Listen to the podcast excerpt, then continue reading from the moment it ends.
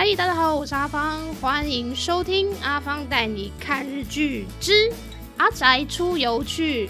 今天我们的主题还是漫画出版小姐，也就是出版出来。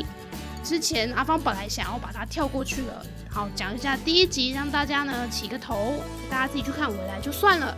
但是看了第二集之后，我觉得这一部剧实在是太棒了。还有漫画呢，我现在已经看到第六集了。那我觉得它真的是一部非常好的作品。所以接着第二集，阿芳又要来跟大家分享了。这一集非常非常的热血。那我们的女主角黑泽星，身为一个热血出版社新人，她的主管呢，希望她可以多多到别的部门去跟别人合作。所以这一次呢，她来到了业务部。带着他的前辈呢，是进入业务部已经三年的前辈。其实他一点都不喜欢做这个工作。他一开始进入这家漫画出版社的时候呢，他是希望呢要进编辑部。他坐在电车上，左看看右看看，觉得唉，看漫画的人根本就不多嘛。在这种出版社被挤压，大家都开始看手机，没有人要买书的情况下，你叫我要卖书？哎，这怎么可能呢？那那他去拜访他的客户，也常常被人家忽视，被人家叫做幽灵。遇到什么事情要交涉呢，他又马上退缩。而我们的女主角黑泽信呢，跟他是完全不一样的典型啊。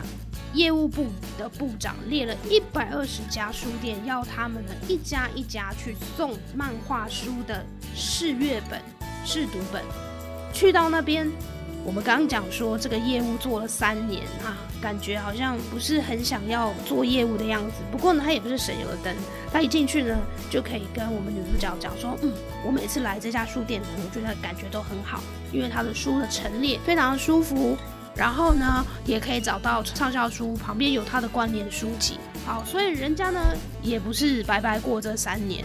不过呢，这里就可以看出来人做事的态度不一样。当时呢。我们女主角突然想到，哎，这本漫画，好，它叫做《蒲公英铁道》，我们是不是应该啊，也可以把这本书陈列在铁道区嘞？好，因为日本有很多铁道迷呀，或是有很多人喜欢去旅行啊，是不是可以把这本漫画也陈列在那边？这样子啊，平常不会来看漫画的人，也有可能会想要来看我们的这本《蒲公英铁道》。这时候店员啊，就跟他讲说，嗯，可能有点难哦。因为啊，就算我们漫画在铁道区有业绩，那那业绩也是算漫画的，所以可能嗯，那一区的负责人不会答应吧。可是呢，我们女主角非常热血，她就说没有关系，那我可不可以去跟他交涉一下？结果呢，交涉回来就成功了。她用了什么方法呢？也没有什么方法，就是用她的热忱，拼命的要向对方表达说这一本漫画真的很好看，然后对方就答应了。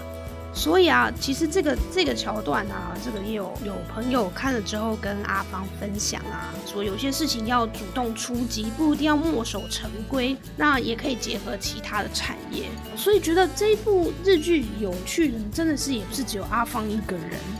业务部的部长啊，好，他就看着他的这个下属，好像就不是很积极的样子，所以他把他叫来问话了。他跟他讲说。人生没有毫无意义的事。你说你原本想要去做编辑，那你是想要做什么企划？你的目标客群是谁？你想要传达什么理念？如果你都搞不清楚自己现在的位置的话呢，你哪里都去不了。相信呢，这位业务回去也好好的想一想了。那他呢？他受到了我们女主角的影响之后，他开始觉得他自己需要改变。后来呢，他又看了部长的笔记本，这本笔记本呢被大家称为忍术秘籍，所以大家很好奇里面是什么。结果打开来一看，上面就是写了每一个书店他们的特色是什么，还有包括店员的兴趣也写在上面。这时候部长说了：“我们卖的是书，可是我们面对的是人，无论漫画再怎么有趣。”也不保证它会大卖，没有随便卖就会大卖的作品，在背后一定有努力卖书的人。哇，这个让阿芳非常的有感。像现在呢，我们自己在做 podcast，然后呢自己在做 YouTube 频道，无论他做的再怎么好呢，也不见得大家会看到我们，也不见得呢大家就会知道我们。所以呢，没有随便就会大卖的。当然，我们自己一定要努力把自己推销出去。请大家记得帮我们订阅、按赞、留言，好，还要打开小铃铛哦。那如果是呃 Podcast 平台的各位听众们，记得要帮我们按 Like，谢谢。所以呢，听到这个业务部的部长这样的精神讲话，这位业务呢，后来也变得非常非常的积极。当这本漫画书，好，这就是他们要推的这本漫画书。后来终于出版了，陈列呢在书店的非常显眼的角落，而且呢经过店员的努力，他们熬夜把装饰做出来，啊，做了蒲公英啦，做了一个这个男主角的形象在这个地方，好，因为非常的显眼，所以呢真的就吸引了很多人，那当然销售量好也就扶摇直上。后来呢，就确定可以再版了，这就是这一部漫画的标题有没有重版出来？就是可以再版了，真是太令人感动了，对不对？所以我们这边就可以知道说呢，一本书它真的是非常多人的心血，除了有漫画家的努力，后端要有什么？有充满想法、积极行动的业务，有愿意协助的责任编辑，还有呢，喜爱作品。而且愿意推荐给大众的书店店员，这三方通力合作，就有可能让作品大红大紫。好，所以这里说有可能，也就是说，无论我们付出再多努力，无论我们觉得我们东西再怎么好，但是呢，它也不保证就会大卖，就会有一个好的结果。可是无论如何呢，这些努力都是缺一不可的。像阿芳啊，过去也做过业务，当时呢。我是在一个零件工厂做业务，那我是文组的，然后突然来到了这个理组的世界，真的是一开始连听都没听过，不要说懂那个是什么东西，听都没听过。但是在那样的环境下，既然我是业务，我必须要懂，然后我必须要处理问题，我必须要，其实小工厂嘛。所以呢，你要兼什么？就是一个人做了 PM，呃，又做了可能行销要做的事情，做了业务。好，你做了很多很多事情呢，包括假日的时候要自己再出去上课。其实我忘记那个时候公司有没有补助啦，但是当时我的心情就是，就算公司不补助，我也要去上课，学到的都是自己的。后来事实也证明呢，在当时有努力过，就是凡努力过必留下痕迹。当时学到了一些东西，哎，到日后你发现，在某一个时间，在某个情境，哎，好像当时你所学到的东西，那还是可以拿出来用的。像现在阿芳呢，自己在找一些资料啊，或者是呢，呃，带团前做一些准备的时候，我就会觉得，哇，这东西看起来真是太浅显易懂了，好，跟当年我看的那一些很生硬的。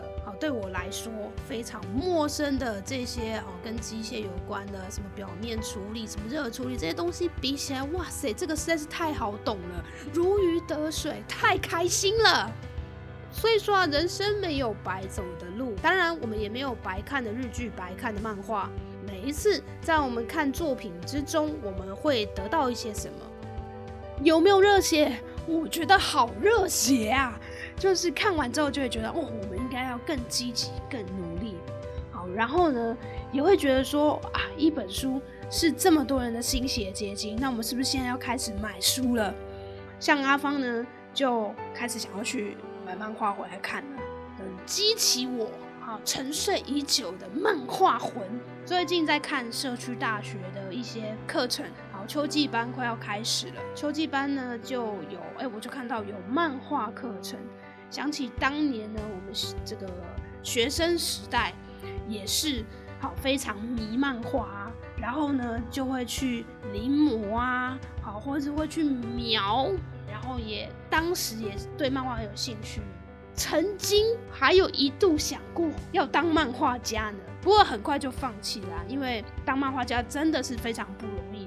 包括呢要分镜，然后呢你要想剧情、想台词，然后你要作画。也就是说呢，一位漫画家他包办了导演、剧本，还有把演员的好演员的工作也都做了。他做了很多人的工作，然后画成漫画。所以我记得以前我曾经呢，我发表了一篇演讲，好，内容就是什么？就说呢，漫画是一种艺术，那一格一格都是一幅画，真是觉得呢，漫画产业这是很不得了的一个产业，然后漫画真的很值得一看啦。也许有很多人对漫画的想法啊，对他的印象还停留在那种啊，就是给小孩子看的。好，也许你可能还停留在哆啦 A 梦。啊，我那个年代叫小叮当啊，或者是你想说可能就只有樱桃小丸子或者是什么蜡笔小新之类的。那其实还有很多很多青年漫画啦，好，或者是讲一些这个探讨社会议题的，或者是呢在讲什么人生黑暗面的。我真的是题材太多太多了。包括呢，我最近也看了另外一部漫画呢，它是在讲呃一对夫妻，然后就是三十出头的夫妻，他们不孕。好，然后从他们发生发现自己不孕，然后一直到做整个不孕的治疗，到最后怀孕等等的这个过程，这部漫画我觉得非常的有教育价值。好，包括在我看这一部漫画之前，我根本不知道说哦，原来是这么容易就不孕的。那看了之后就会觉得说啊，真的是一个生命啊，得来不易，嗯，会有很多很多的想法。